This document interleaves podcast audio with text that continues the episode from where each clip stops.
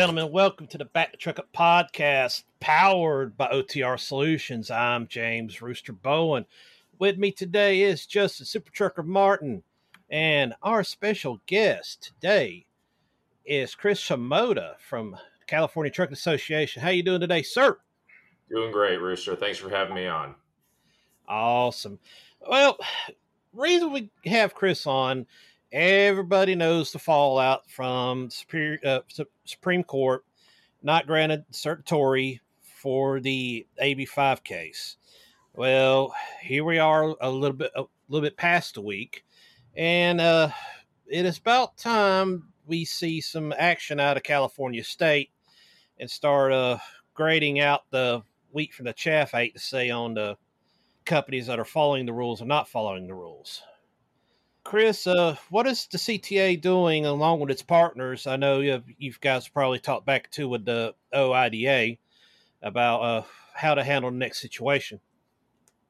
Yeah, absolutely. Thanks, guys. Um, yeah, so so first off, you're right on the timing. We we found out on June 30th that our petition for review in the California Trucking Association's lawsuit that we've been uh, engaged in since 2018 successfully got the preliminary injunction preventing enforcement of AB5, which was overturned by the Ninth Circuit, but in place until the Supreme Court ruled um, on the petition. Found out on the 30th that the Supreme Court was not going to be reviewing the case. And so that kicked our challenge back to the district court that uh, issued the preliminary injunction back in 2020 for what's called a trial on the merits of the case. And for the audience, the, the reason why that's happening is that we actually went up to the Supreme Court um, before fully developing the facts on the case, uh, which happens when you when you seek a preliminary injunction. And so um, we're working with the attorneys, um, have been since the 30th, plotting next steps. Um, a lot of you know sort of boring court stuff is going to be happening um, over the next several months. Things like uh, setting the schedule for uh, discovery, uh, getting uh, dates for briefings set.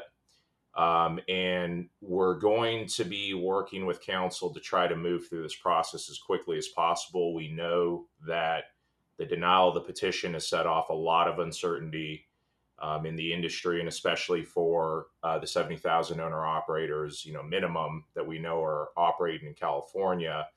Um, and so, between continuing with the lawsuit and also uh, reaching out to uh, the governor's office and and other folks who could potentially weigh in on the situation, uh, we're pursuing all possible pathways to try to get some certainty. We know we know there's there's just a lot of confusion and and uncertainty out there with uh, the Supreme Court not taking the case. Uh, one of those pathways, I believe, is starting to make some headway is possibly using the Commerce Clause of the U.S. Constitution.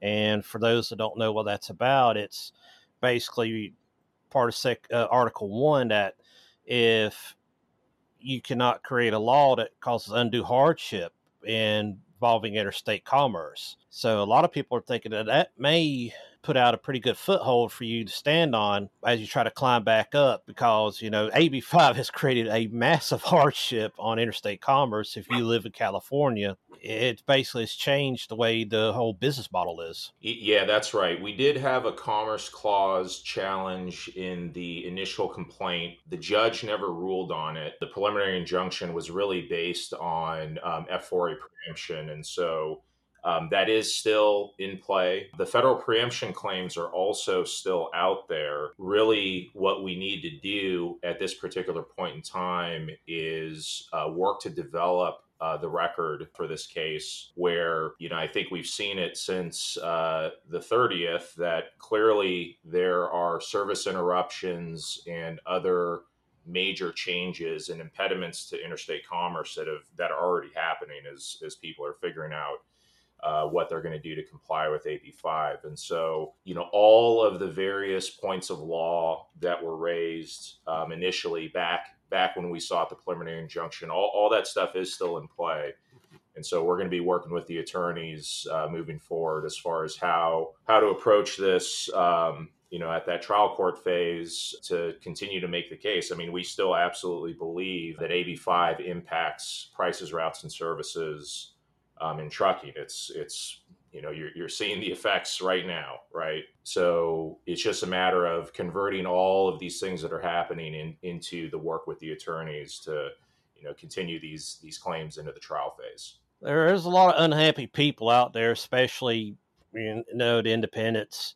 Uh, a lot of these people are 1099 contracted and what a lot of people think this is is nothing more than a tax money grab where you know the 1099s they most of them pay their quarterly tax statements, but a lot of them will wait around to you know last day of the year to get them filed, get them paid in. Why and basically what AB five is forced is a lot of these independents become W two employees where they pay their tax money every week, and that's the generates a more consistent, steady flow of money into the California tax coffers. What is the CTA stance on you know, this being mainly a tax game ploy? You know, and, and this will, I, I, think, throw us into the uh, the background of how AB5 came about. You know, this this really dates back to April of 2018 where the California Supreme Court, so not the U.S. Supreme Court, but California's own Supreme Court, had a case uh, that I'm, I'm, sure a lot of your listeners have heard of. It's this Dynamex versus Superior Court case. It was uh, involved uh, drivers for a courier home delivery service. The California Supreme Court in that case departed from what was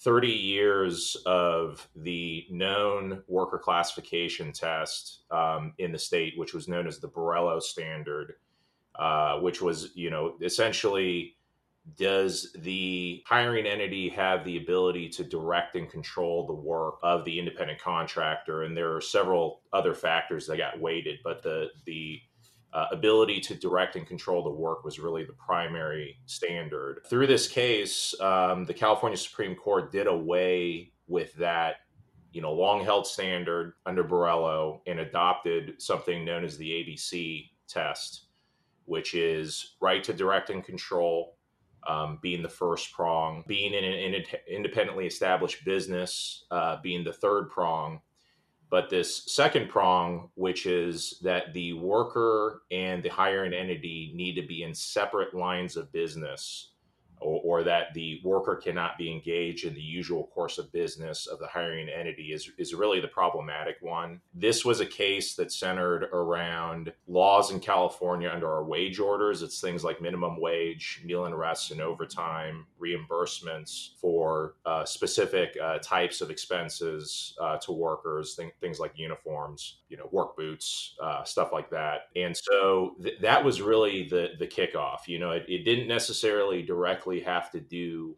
with payment of, of quarterly taxes or uh, payroll taxes. It, it, really came out of this case back in April of 2018, where we start our legislative year in California um, typically in December.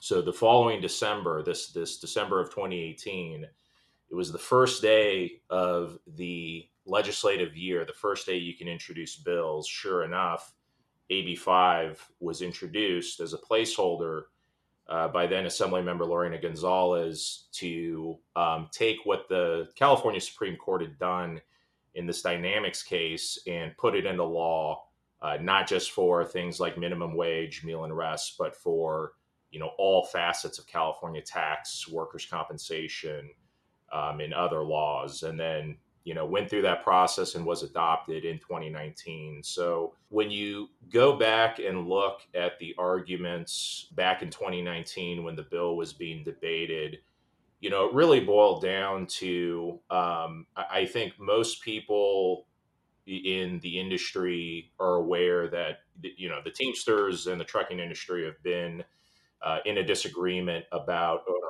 operators for decades right? This is this was not a new debate um, but what you really saw in 2019 was that the rise of the gig economy companies sort of kicked the debate into to overdrive. Really, it was a you know, sort of view of the uh, unions that the gig economy model was an existential threat to you know a, a, classic employment model. And so that really drove a lot of the discussion. Um, a good number of the debate you know if you actually saw what they were arguing about was really focused on uh, rideshare companies like uber and lyft or um, you know other sort of uh, delivery network companies the folks that uh, deliver food uh, do referrals for uh, handyman services um, but if you look at the uh, folks who showed up to argue that they wanted, in fact, to be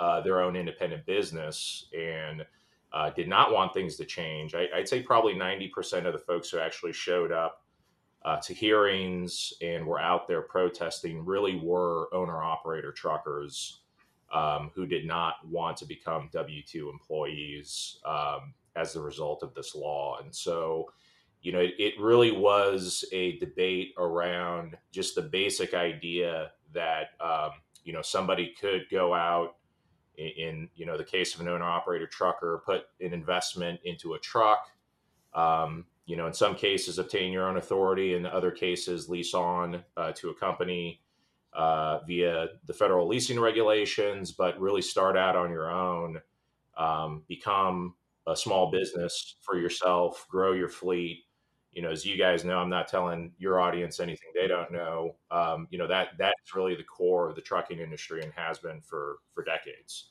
My first introduction to AB5 was other podcasts I was listening to that had absolutely nothing to do with truck driving, but some of the hosts or some of the guests were independent journalists or writers for different websites, and they got swept up into this whole thing because you know, like everybody else, they thought that this was about going after rideshare companies or gig economy companies like Uber and Lyft, where, yeah, you own your car and on paper you're an independent contractor, but Uber and Lyft tell you where to go. People hail the rides through their app, not independently through you. So even though you're kind of setting your own schedule and you decide when and where to work, you're doing everything the company's telling you to do, and all the expenses are levied on your end. When the lawmakers were writing up this bill, do you think that they knew realized too late that they were writing this too broadly and that they were going to be sucking in all these other industries when they were trying to go after you know specific targets? Yeah there was definitely a recognition that independent contractors service pretty much every facet of the economy. I mean in any industry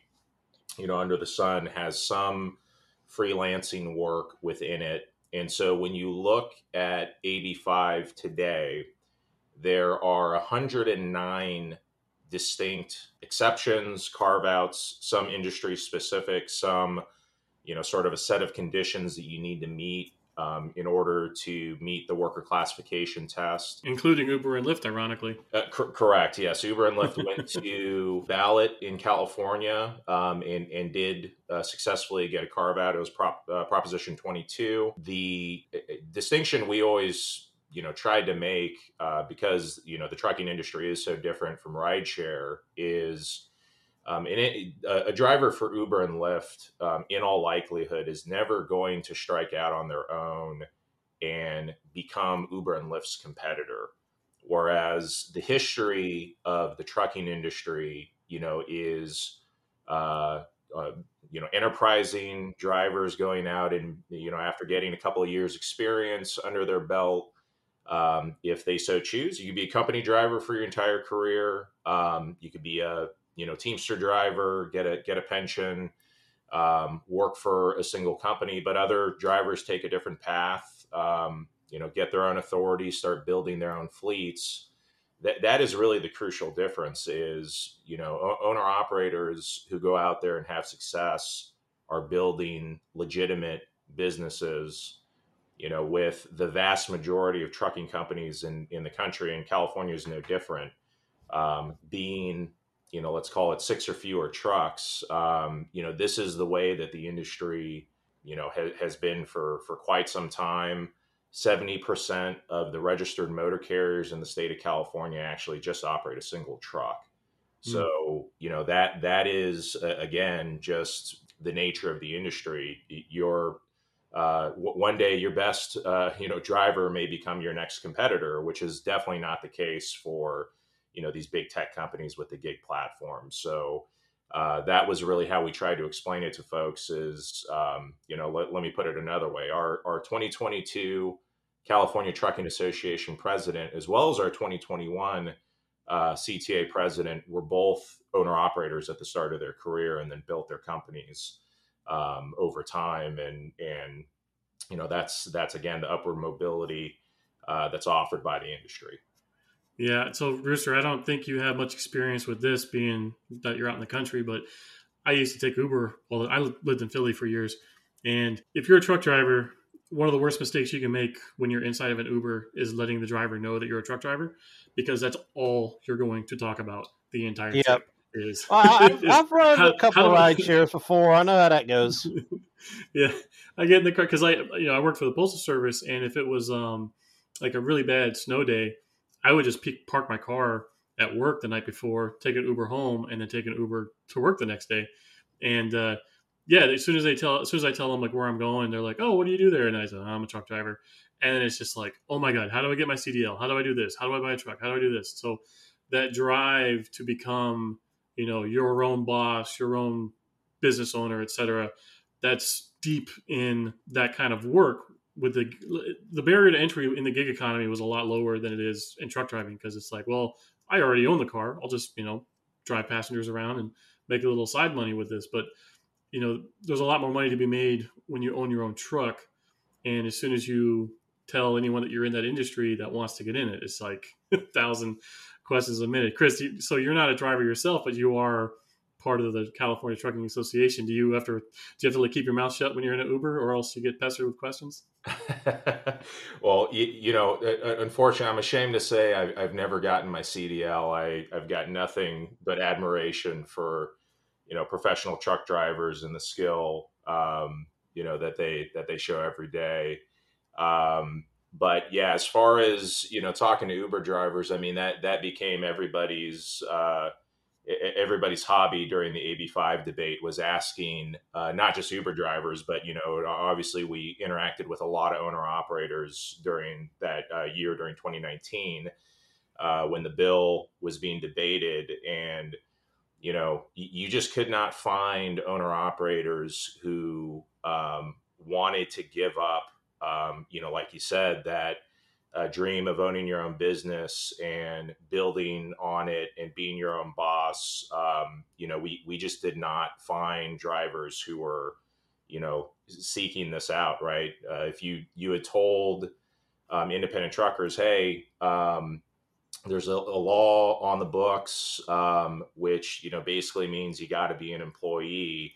I, I think two almost to the driver. And I've seen surveys, you know, opinion surveys on this that confirm it. Um, there, there's a reason somebody goes out and uh, goes through the trouble of, you know, especially in this day and age with the cost of equipment, acquiring your own equipment, um, getting out there, in some cases, getting your own authority.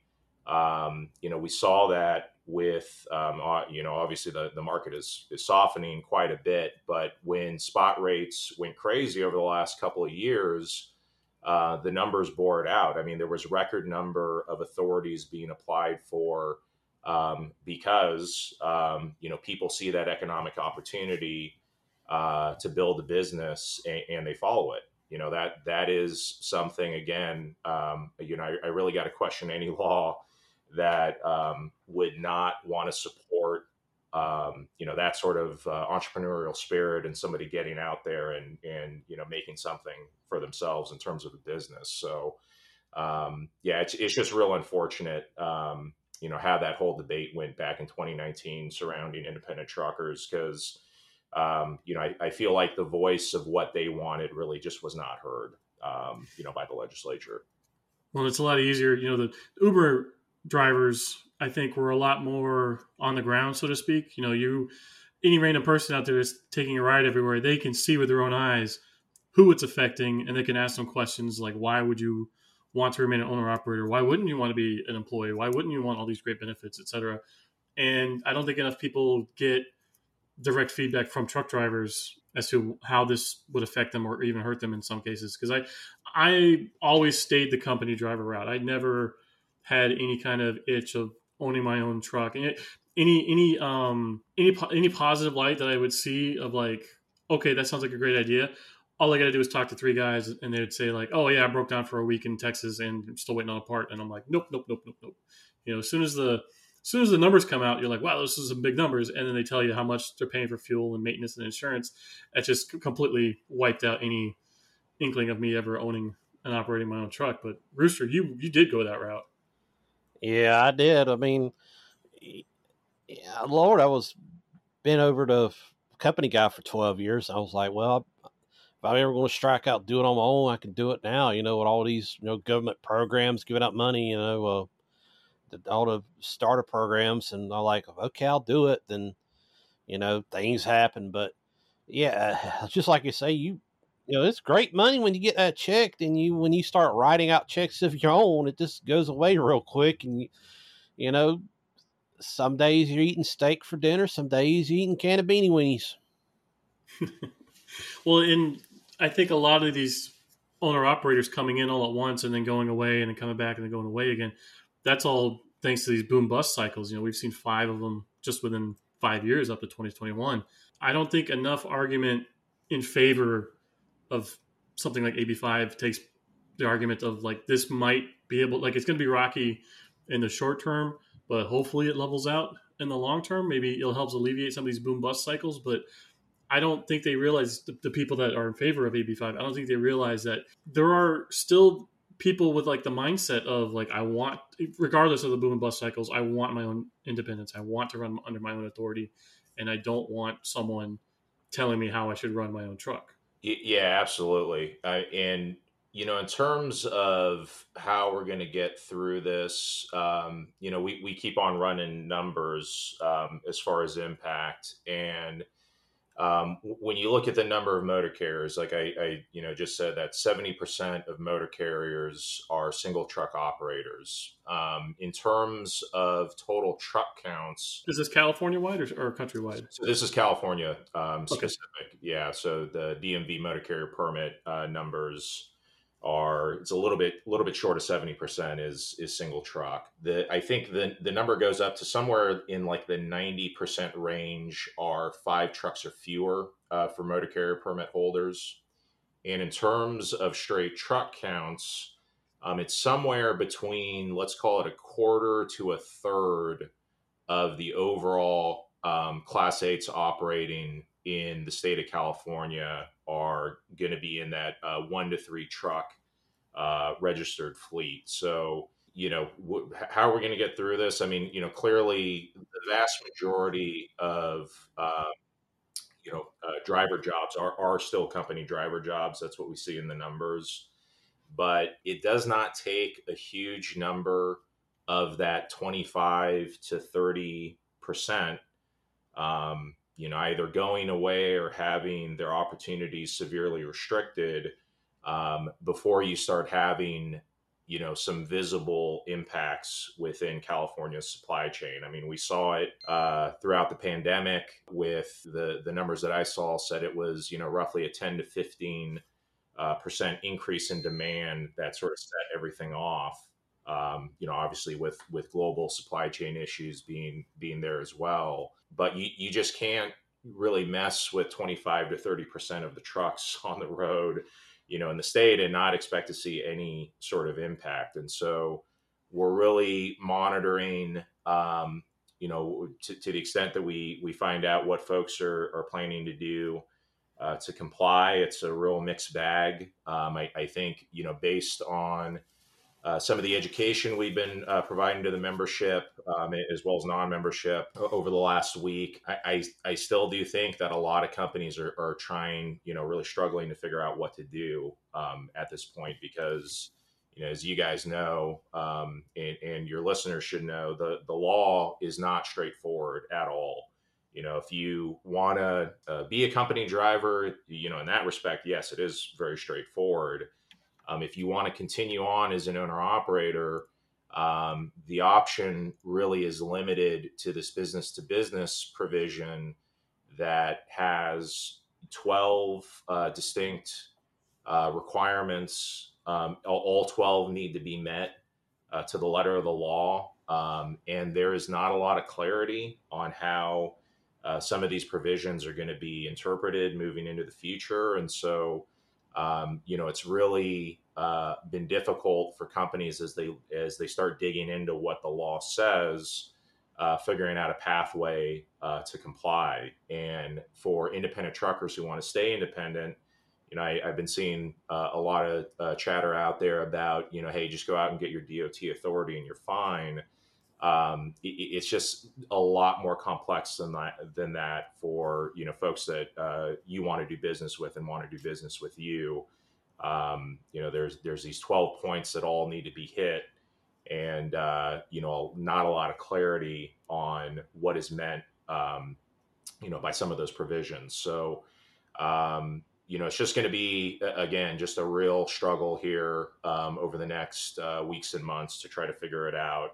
And I, I just do not see any way, you know, we're not going to see some visible impacts within the supply chain uh, while all this is shaken out. Yeah, that's a great point about just oh, just go out and get your own authority. I see that comment all the time on social media. Anytime a thread breaks out about this type of discussion, people who don't drive a truck or have never owned their own business, to them it's just it's always oh, it's so simple, just do X, Y, and Z. I honestly I didn't even know about the whole twelve step thing right there. I mean, that's I I know how hard it is to try and buy your own truck, get your own insurance, you know, book your own loads, all that stuff. So all these guys that have been leased onto the companies they have to do that all themselves now. And it's not as simple as, you know, you've been making payments on this truck that you've owned for the last three years because you came on when freight was really hot and the truck was really expensive because everybody else had the same bright idea you did. And now the state's coming along and saying, no, you can't operate that way anymore. So now you either have to, you know, one of the ideas Rooster had was, you know, changing your address. Well, okay, but the law only has seven days before it's put into effect. You know, you can't just up and change your address like that. This this idea that people have of like, oh, it's so easy to just do X, Y, and Z when they don't realize just how complicated this kind of stuff is. I don't think they realize what an impact a law like this was going to have. We're just in the beginning of this right now. As a matter of fact, so I'm looking here at my notes.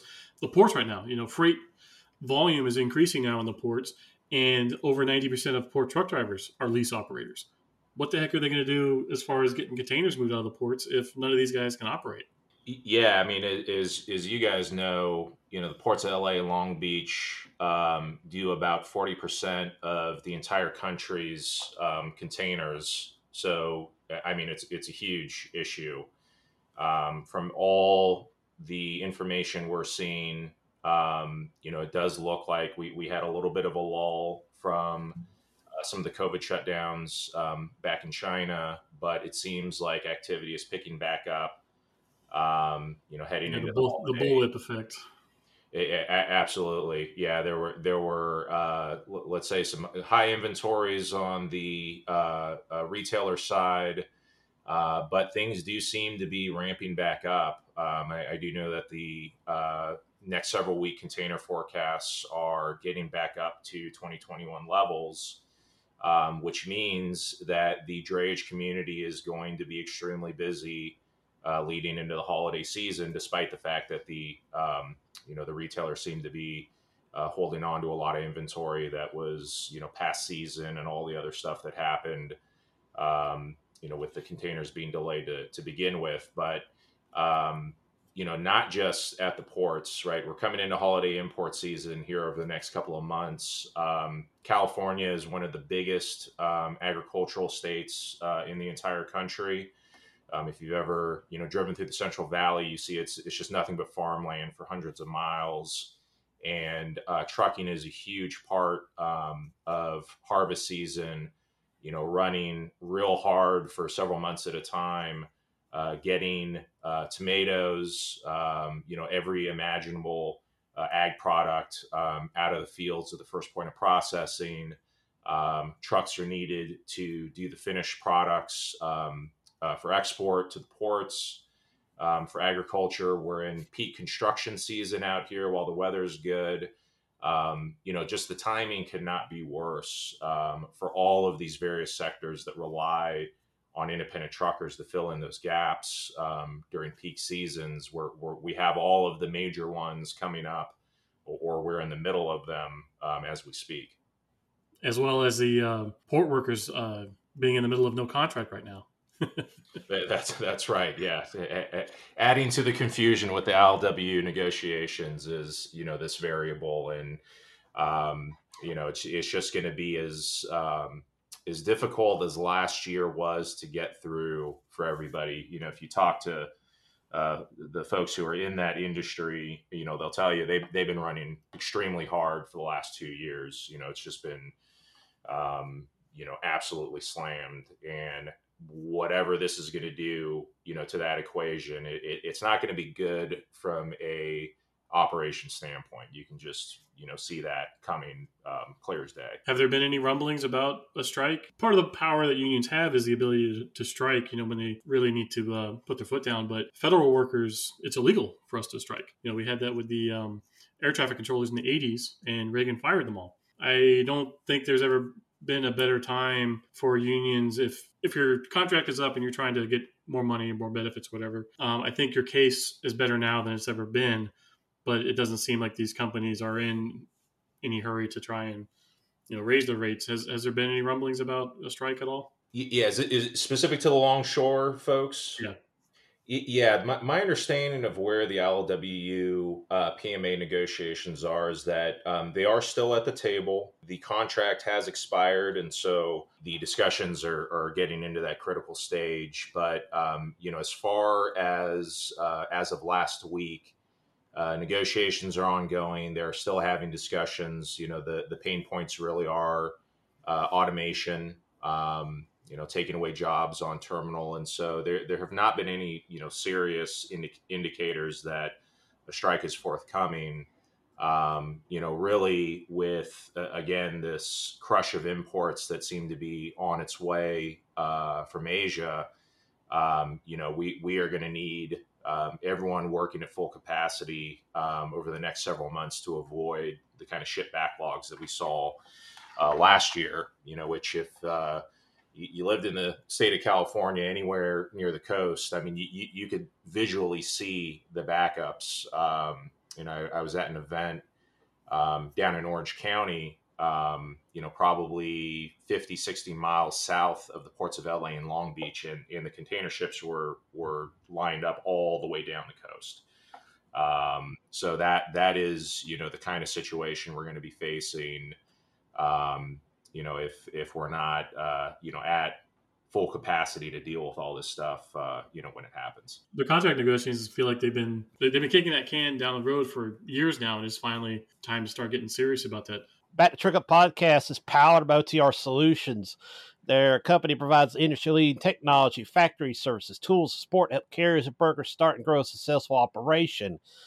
Uh, speaking about standing up owner operator companies, they're a great company to use. They can help you get your business email account set up, help you get you started off right with a proper proper tax status, uh, help you get your tools what you need to get paid sooner with great factoring tools. All right. Yes, speaking about the port, well, we had uh, Professor Sal Mercogliano on last week talking about that on the podcast. Uh, basically, like you were saying, going through the history automation back to the early 2000s when, you know, the, the booth workers were removed. That when you pulled up to the gate, they actually had to fill out the paper cards.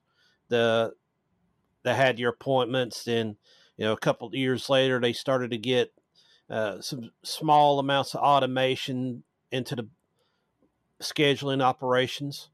Uh, that is basically basically going to be one of the big parts in this. How far automation is going to go? You have, you know, the I believe it's what is it Shanghai that's 100% automated. There's a another port out out in the Pacific that's auto, fully automated, and uh, you know how quick do those port operators, the port authorities want to bring that technology over here? I mean, it shows you know, about a 40% throughput over what a, you know, manually operated cranes and uh, manually operated lift trucks use. You know, it's, it's, it's kind of like that monster that's coming at you, but it will catch up to you.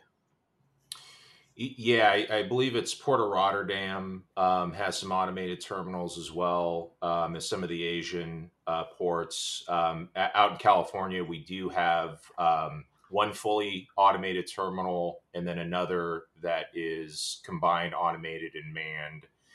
And you know, I, I would say on the trucking side, uh, when we look at automation, you know, clearly it's it's doable um, from the terminal technology standpoint as as there are you know some internationally that are already running um, unmanned. But you know we we usually look at this more on the trucking side as okay well you know how quickly is that technology going to to you know have uptake in in the trucking side? Um, I, you know I, I don't know if you guys have had any of the uh, the folks that are looking into this you know closely um, on, on the show yet but you know, I, I just do not see on the trucking side uh, us having to worry about that directly um, for quite some time. Um, you know, having seen, I, have ridden in, in, the back of one of these autonomous technology trucks. Um, you know, it had a, a, safety driver behind the wheel on a route that that uh, particular company had done hundreds of times,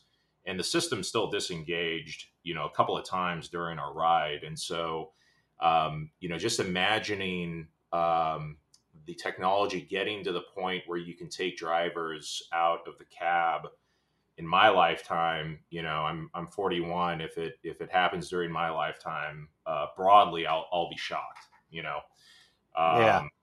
That that just seems to be the state of the technology. I mean, I hear things like, well, you you uh, the, the system works great so long as there's uh, signage and uh, proper lines on the road. And uh, you know, I, I just dri- driving on the way home, I, I see the lines disappear quite a bit on the freeways.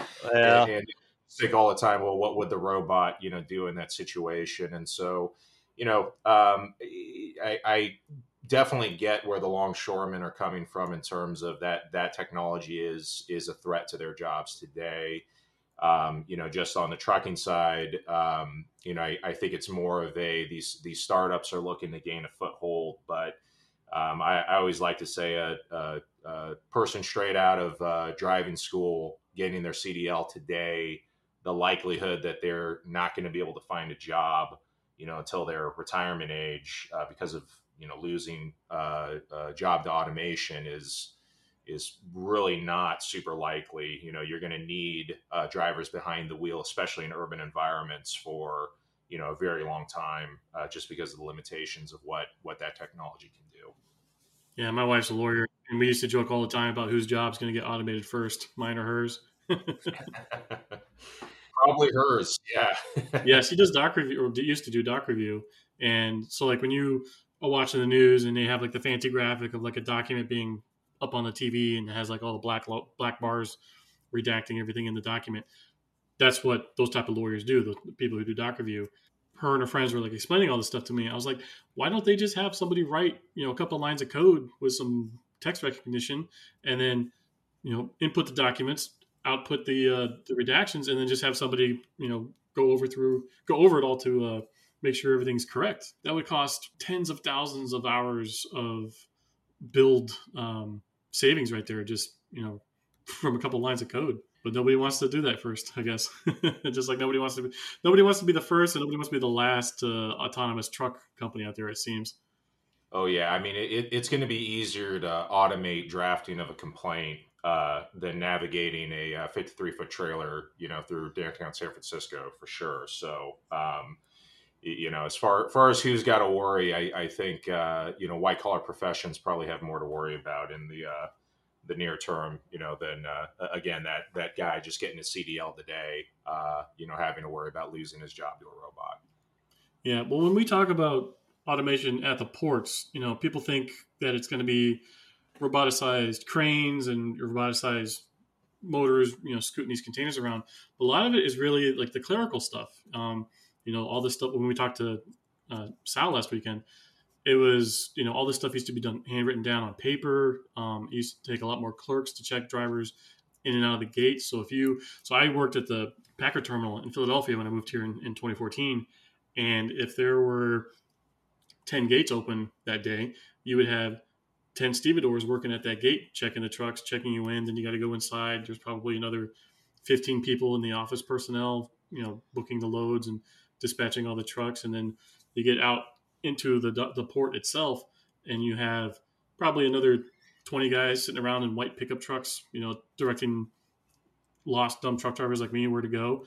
And then you have maybe another 15 to 20 pickers, you know, guys operating the top pickers, taking the cans and putting them on the trucks. And then maybe three or four actual crane operators picking the containers up off the ships.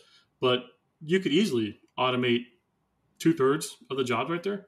You know, you pull up to the gate and it's a, you know, scanner or whatever. You punch in your load number, it tells you where to go, and you just go about your about your business. Th- those are the jobs I think they're more worried about than like, you know, stevedores or drivers, etc. Right, right. Yeah, and I mean, as much you know, technology has come into the industry over the last, you know, let's call it 10, 15 years. You know, and, and I know this is a, a, sort of family debate within the industry is, you know, are, are we short labor or not? Um, you know, I'll, I'll, just say drivers are still in in super high demand. You know, everywhere I go, um, be it um, on the owner operator discussion, or I was just on a panel, um, you know, with a big national fleet who is company drivers, um, Teamster company. You know, this this particular guy was was complaining about I can't get drivers. I'm losing them to other divisions within my company. Um, and so, you know, what whatever the impact has been of all this technology, it definitely has not lessened the demand uh, for the professional truck driver. You know, that's just a reflection of um, you know the the CDL holders are getting older on average. I think the average age of a private fleet driver is something like 58 um, right now, and then uh, you know I think in the industry broadly, it's it's approaching 50. So um, you know we we got to figure out a way to get um, younger generations um, engaged with trucking um, you know, hopefully one of the the side effects of this past several years, you know, the whole discussion around uh, the role that truckers played during the pandemic, um, you know, the the negative attention on the supply chain because of uh, uh, you know all the congestion, um, but you know, and, and things not being available. But suddenly, the average person who probably has never considered where groceries come from on the shelves or you know how they get their amazon package delivered um, you know from from asia to their door in a couple of days you know are, are, becoming much more aware of what it is that people who are in the goods movement industry be it trucking rail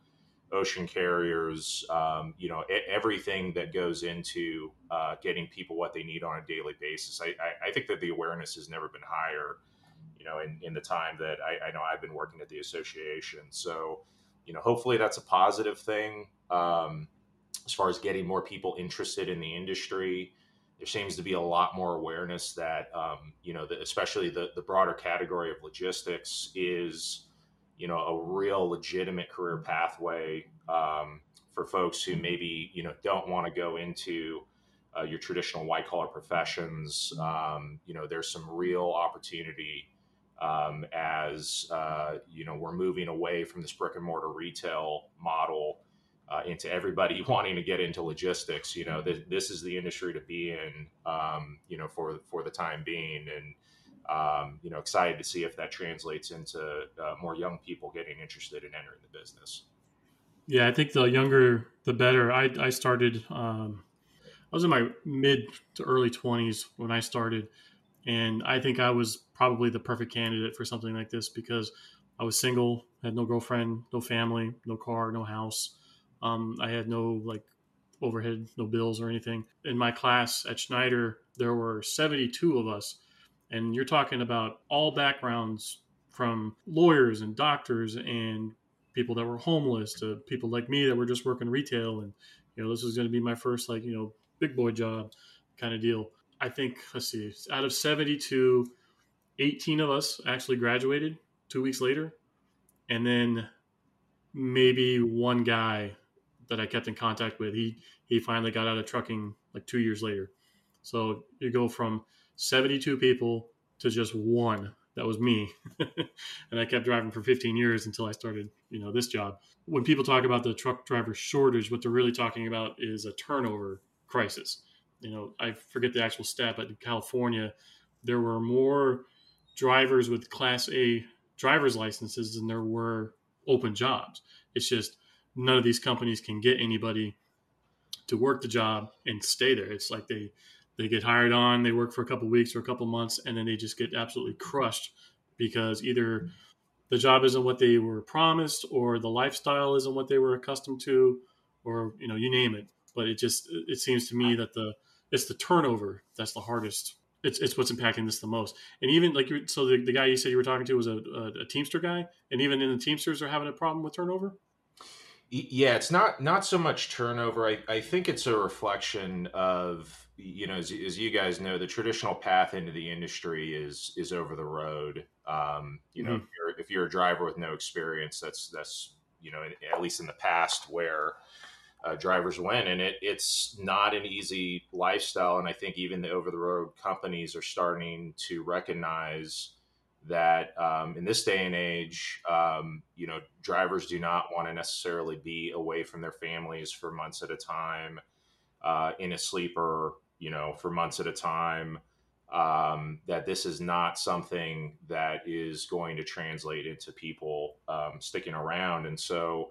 Um, what I'm seeing from uh, the company driver recruitment standpoint is a recognition that because you know some of these initial experiences are you know in in some of the more difficult areas of the industry um, the drivers are not sticking around to get that two years of experience or or you know as you guys know some of these private fleets used to be able to say well you know we want someone with three to five years experience clean record and only going to take the best of the best even um, some of those companies are having to say we'll take a more inexperienced driver, put them through, um, you know, our, our particular training programs and try to have them home five days a week because, um, you know, that's what we need to do in order to attract and retain drivers.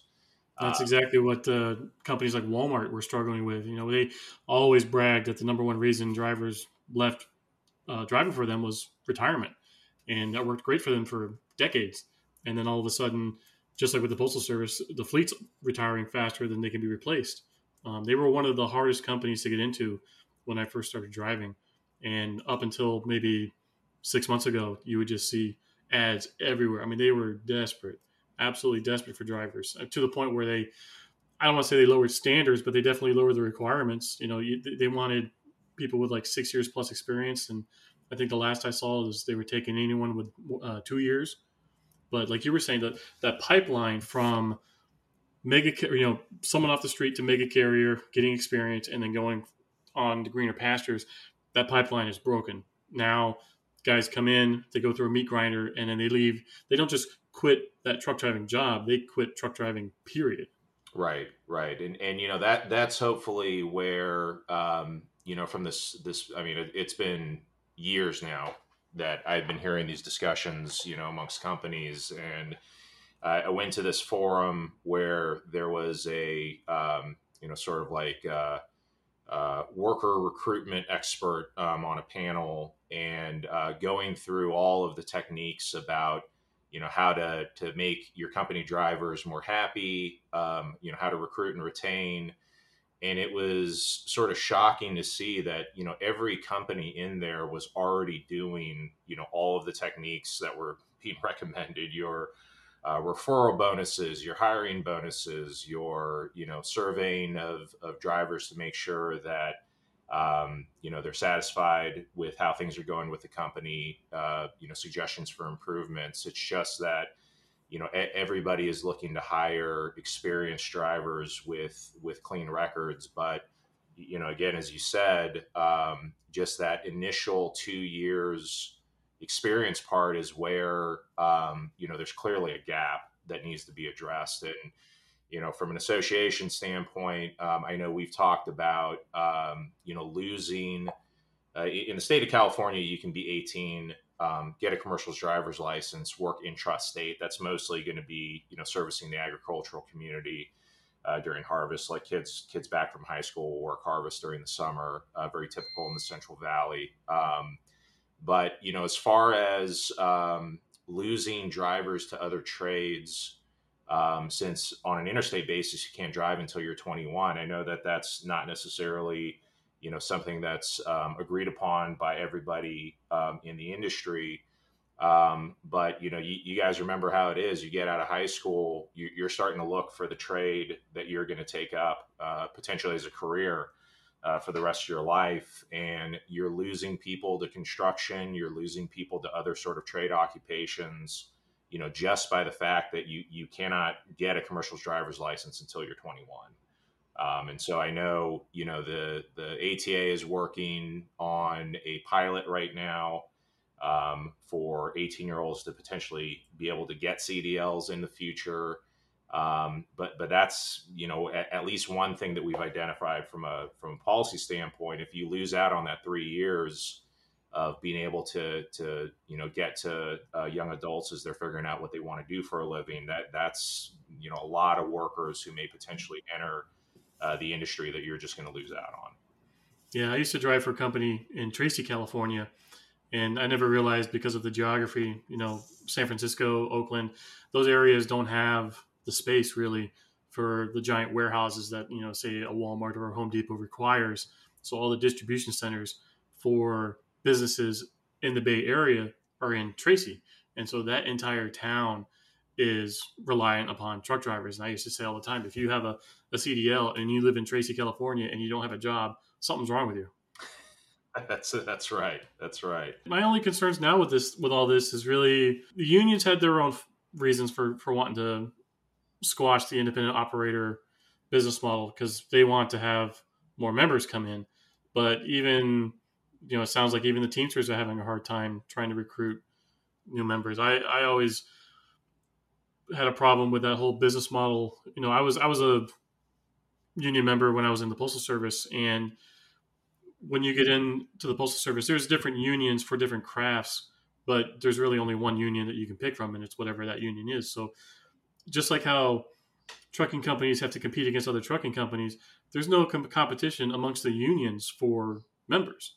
So, if if I am somebody trying to sell my labor to uh, a labor union, I don't have a choice on which which one I go to. It's either the union or nothing, and depending on what state you're living in, I, I think California does the same thing where you know you don't have to be a, a dues paying member to reap the benefits of being employed somewhere that uses union labor that also pays you know the union wages. So how, how are they trying to combat stuff like that? Yeah i mean you know the the industry obviously since deregulation has has changed with respect to um, union membership um, you know I've, I've seen numbers pre deregulation and post it was you know, I've seen anywhere from half of drivers used to be Teamster members pre 1980 to I think I see typically around less than 5% um, of the industry is unionized um, today. Um, you know, I, I, don't know how accurate that, that number is, but,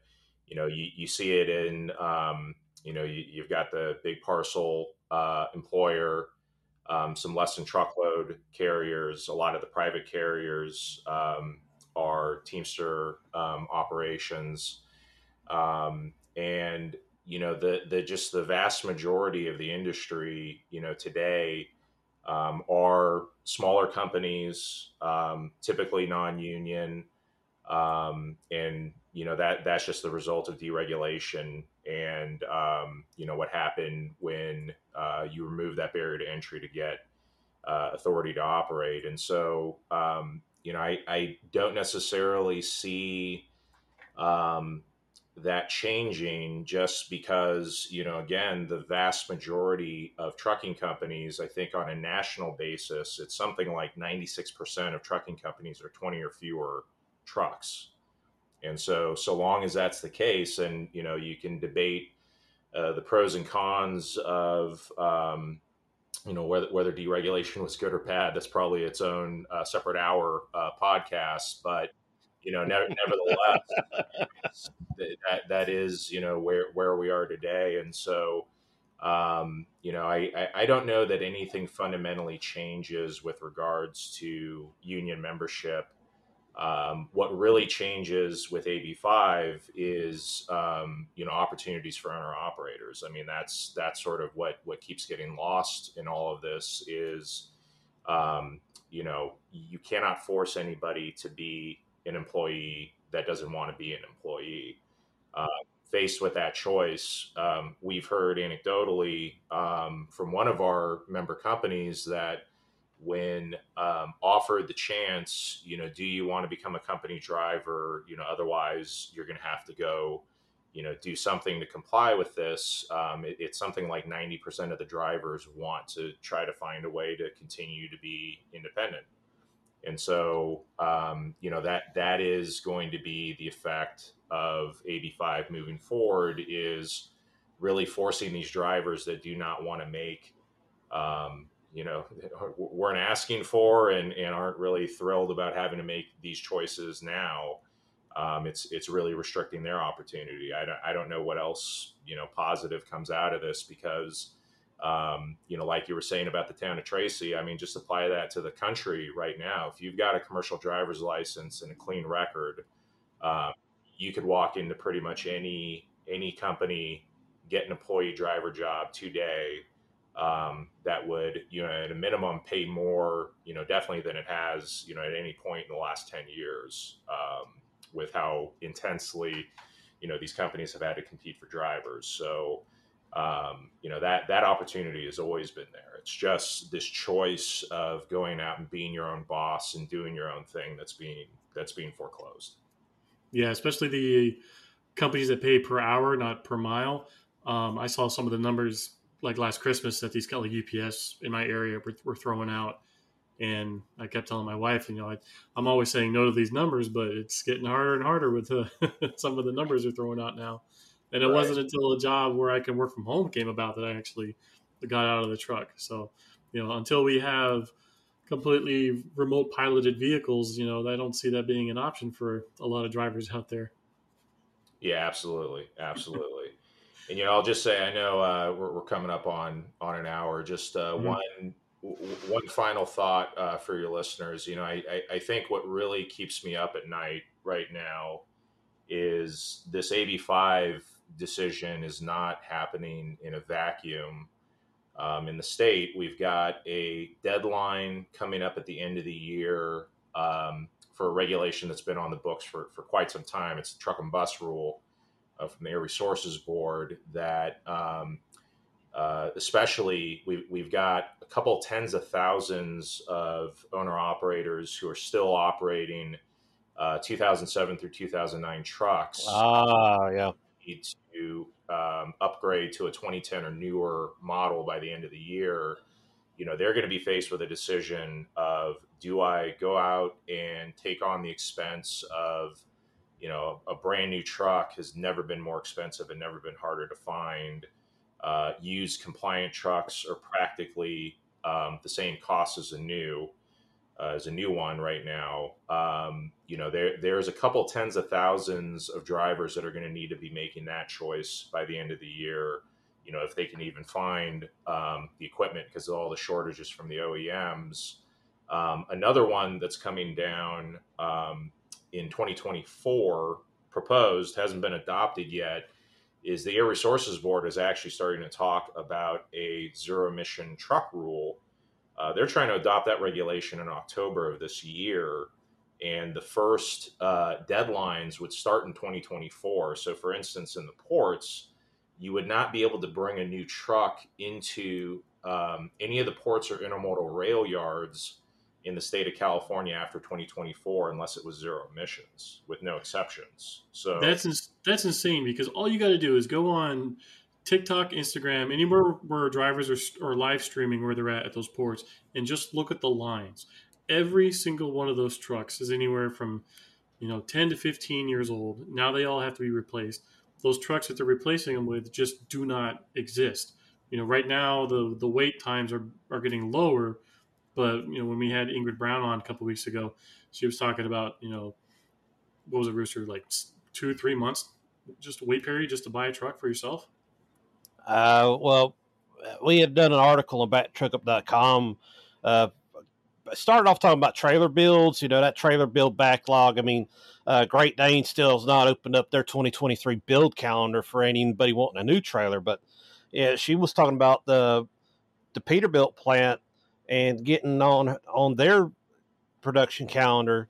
You know, there's people actually making money off of selling build slots because they're tired of waiting on on their own truck. You know, they can just go buy a used truck now and be satisfied. But you know, with that uh, when that engine rule coming into play in California, that's going to upset a lot of people, and you know, not getting a, a new truck's almost impossible. Of crate motors, I, you know, I don't know exactly what the motor, what the rule is about just being able to do crate swap in a motor. Would that apply?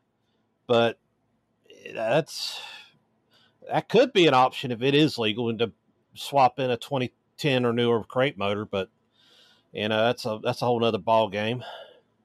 Yeah, for for the end of the year deadline, um, it, has got to meet this EPA 2010 standard, which you know basically means you, you, need to have the diesel particulate filter in place. I, I, don't think any of the manufacturers figured out how to hit that standard without uh, an SCR you know, urea system. And so I, I, haven't looked at it in a while as far as if you can repower to hit that standard, but you know, mo- most people have just been looking. You know, the, the assumption was that okay, we're, you know, it's the 2010 model year, newer, and by 2023, you're going to have a pretty robust used market. Um, nobody saw what's happening today um, happening. You know, back when they adopted this regulation, it's like who, who knew that you were going to have uh, chip shortages and shortages of just basic components. You know, everybody holding on to used equipment because demand's so high. You know, I know that's shifting a little bit right now, but still, you know, the expectation is that we're not going to have um, the number of trucks that we need to replace everything that's going to age out. Now, when you factor in, okay, and then a year later, you're going to turn around and make everybody uh, go electric, you know, hydrogen fuel cell. I mean, you might as well be talking like, hey, yeah, you, you need to get in a rocket and go to Mars by 2024 for how complex, you know, that transition is. Um, and when you combine, you know, I, I said the other day, I put it out on Twitter and I'll, I'll stand by the statement, you know, the bill is coming due for years of bad policy um, on trucking in the state of California. Um, 70,000 owner operators for AB5. You probably got a couple tens of thousands more for the truck and bus rule, and then you know who is going to, especially in this environment, uh, go out and invest uh, three to four hundred thousand dollars on an electric truck with nowhere to plug it in. Um, you know, needs. Oh, uh, don't don't don't even start with electric trucks. I mean, that's that's uh that's a nightmare stuff. Especially California, you don't have the electrical grid that, that can withstand all that extra power needed. Yeah, yeah, absolutely, absolutely. I mean, he, he can't handle it. It's overall power. We don't have it. I mean, they're they're warning uh, this summer we might, uh, you know, have another summer rolling blackouts. Um, you know, we've had all these fires um, that leads the the utilities are just you know shutting off portions of the grid when it gets windy um, in the state, and so you know how any of this is going to work i mean that that's really what's keeping me up at night is um, you know you, you just cannot play these kind of games with you know especially trucks. I mean as much as you know people you know wish you could do it all on rail or you know i, I mean i even I, I, run into people that think well why don't we just do cargo bikes and stuff like that? These these people do not understand it, it would take a lot of cargo bikes to haul 80000 pounds. Oh, oh, oh, yeah. Oh yeah. You better you know you better have a bunch of uh, lance armstrongs and uh, you know uh, people that can uh, you know haul a 53 foot trailer on a bike if you think that's going to work but um, you know, I mean, these people just are not in touch with what it takes to run the modern supply chain. I mean, 80% of all goods exclusively hauled by truck, and that's not going to change, um, you know, for the foreseeable future. And, um, you know, when you when you start talking about, I mean, you know, thirty to forty or fifty percent of the state's trucking capacity, um, you know, that that is not going to go unnoticed. Like a lot of times when we're doing our job, um, you know, the supply chain tends to be invisible. Um, you know, people don't really notice it when things are going smoothly, but when stuff breaks down, you know, you, you start seeing it, right? Bare shelves, increased prices. Um, you know, the Halloween decorations aren't getting getting there in time. You know, that sort of stuff. Um, you know, we're we're really starting to get into that territory where I, I, I don't see any version of this where the industry just absorbs, you know, all of these bad policies and nobody notices a drop off in in you know just basic services that we provide. So you know that that's just factoring on top of AB5 is just all of these other things that are being proposed or or coming down the pipeline. You know, it's going to be a rough couple of years to say the least. It's it's uh my, my food comes from the grocery store mentality on steroids, but lawmaking. Yeah, one last question, Chris, and this is actually coming from uh, over on the FreightWave side of things. Uh, has the CTA heard anything about uh, possible driver shutdowns and protests going on? Uh, there's been a little bit of rumbling on social media about it, and well, you haven't found anything else to you know complement that theory. But have you heard anything out of out of your folks out that way?